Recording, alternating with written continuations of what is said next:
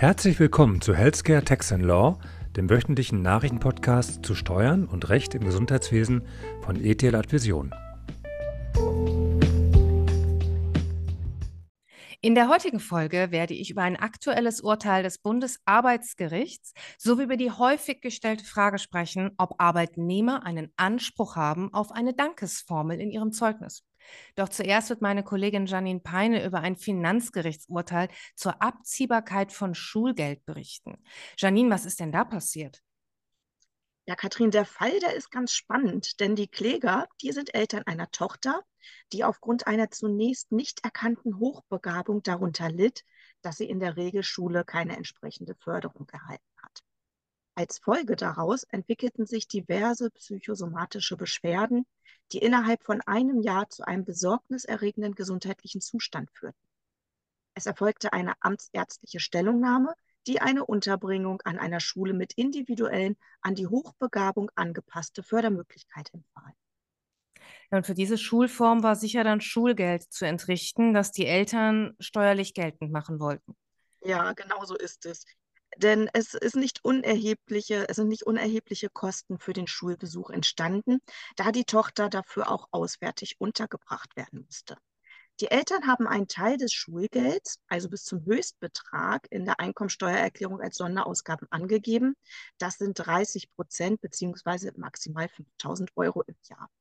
Den übersteigenden Betrag haben die Kläger als krankheitsbedingte außergewöhnliche Belastung geltend gemacht, denn schließlich gab es eine amtsärztliche Empfehlung für den Schulbesuch. Das hat das Finanzamt aber doch sicher anders gesehen. Natürlich, so war es, genau. es kam deshalb erst zu einem Einspruchsverfahren und dann zu der Klage beim Finanzgericht Münster, über die am 13.06. dieses Jahres entschieden wurde. Die Kläger begehrten für die Betreuungskosten die Aufnahmegebühr für Verpflegung und Aufwendung für Projekte, für ein Abo der Bahncard 50 und für die Bahnfahrten, für weitere Fahrtkosten, Hotelkosten und auch die Steuerberatungskosten den Abzug als außergewöhnliche Belastung. Vor dem Finanzgericht mussten sie dann die Ablehnung hinnehmen. Denn für das Gericht war nicht erkennbar, dass der Privatschulbesuch zum Zwecke der Heilbehandlung erfolgt ist und dort eine spezielle, unter der Aufsicht medizinisch geschulten Fachpersonals durchgeführte Heilbehandlung stattgefunden haben soll. Auch dem amtsärztlichen Schreiben konnte weder eine zwangsläufige medizinische Indikation des Schulbesuchs noch das Angebot und die Durchführung entsprechender Heilbehandlungen in der Privatschule entnommen werden.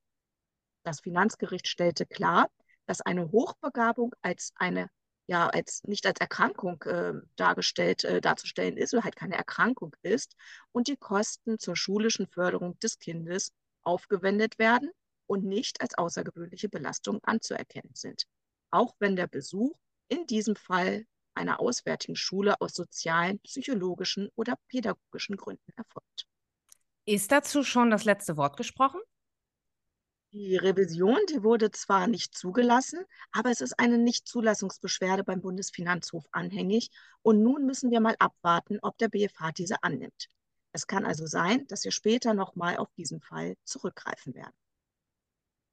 Kathrin, du hattest aber zu Beginn angekündigt, über ein Urteil des BAG zur Dankesformel in Zeugnissen sprechen zu wollen.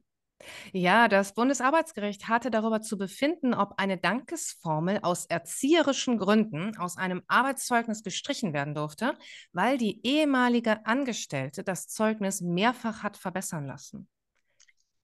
Kannst du noch mal kurz für unsere ZuhörerInnen erläutern, was es mit dieser Dankesformel auf sich hat? Ja, sehr gerne. Dankesformeln sind übliche Schlussformeln am Ende eines Arbeitszeugnisses, in denen die Arbeitgeberseite ihr Bedauern über das Ausscheiden des Arbeitnehmers ausdrückt, für seine Arbeit dankt und für die Zukunft alles Gute wünscht. Viele ArbeitnehmerInnen sind der Auffassung, es bestünde ein Anspruch auf die Aufnahme einer solchen Dankesformel. Das BAG verneint aber eine Verpflichtung des Arbeitgebers zur Aufnahme einer solchen Klausel in ständiger Rechtsprechung. Das BAG hat beispielsweise zu der Thematik im vergangenen Jahr ausgeführt, dass eine Dankes- und Schlussformel nach seiner Bewertung die Gedanken- und Gefühlswelt des Zeugnisverfassers zum Ausdruck bringt und daher dem Schutz der Meinungsfreiheit in diesem Zusammenhang eine besondere Bedeutung zukomme. Im Rahmen der negativen Meinungsfreiheit dürfe ein Arbeitgeber nicht gezwungen werden, unter Verletzung des Grundsatzes der Zeugniswahrheit eine innere Einstellung zu offenbaren und Wünsche zu äußern, die möglicherweise nicht der Wirklichkeit entsprechen. Berichtest du dann heute tatsächlich mal über eine arbeitgeberfreundliche Entscheidung des Bundesarbeitsgerichts?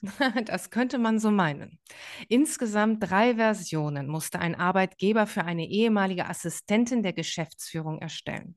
Im dritten Entwurf hatte das Unternehmen die Änderungswünsche der früheren Beschäftigten berücksichtigt, aber dafür die in den ersten beiden Varianten noch enthaltene Dankesformel gestrichen.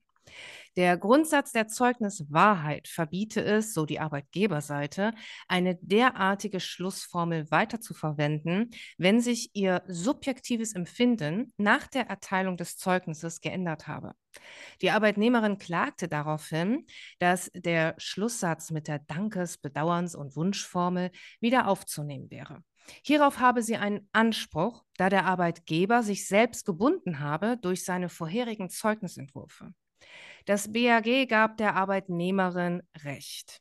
Ein Arbeitgeber sei zwar nicht zu einer sogenannten Dankes-, Bedauerns- und Wunschformel in einem Arbeitszeugnis verpflichtet, die nachträgliche Streichung der Klausel wegen eines Streits über den Inhalt des Zeugnisses kann aber gegen das Maßregelungsverbot verstoßen, so das Bundesarbeitsgericht. Also es ist nicht wirklich ein Urteil, ein arbeitgeberfreundliches Urteil. Man könnte das Urteil daher auch mit einmal dankbar, immer dankbar betiteln. Katrin, äh, vielen Dank. Kannst du denn aus diesem Urteil praktische Tipps im Umgang mit Zeugnissen ableiten? Ja, grundsätzlich ist unser Rat, dass Arbeitgeber, Arbeitgeberinnen anhand dieser Entscheidung sensibilisiert sein sollten bei der Übersendung von Entwürfen von Arbeitszeugnissen.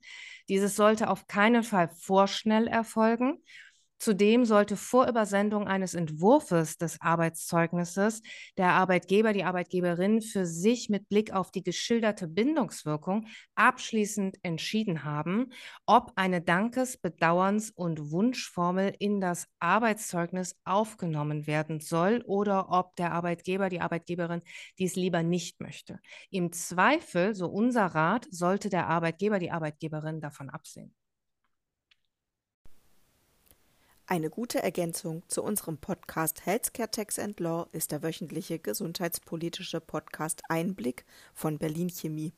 In der aktuellen Folge wird unter anderem über den Weg der Digitalisierungsgesetze in den Bundestag berichtet. Hören Sie gerne in die Folge rein. Sie finden den Link dazu in den Show Notes.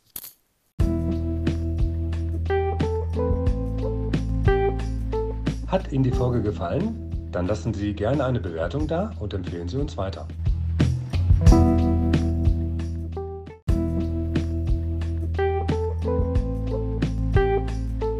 Herzlichen Dank für Ihre Aufmerksamkeit. Wir freuen uns, wenn Sie in der nächsten Woche wieder dabei sind bei Healthcare Tax Law von ETH Vision.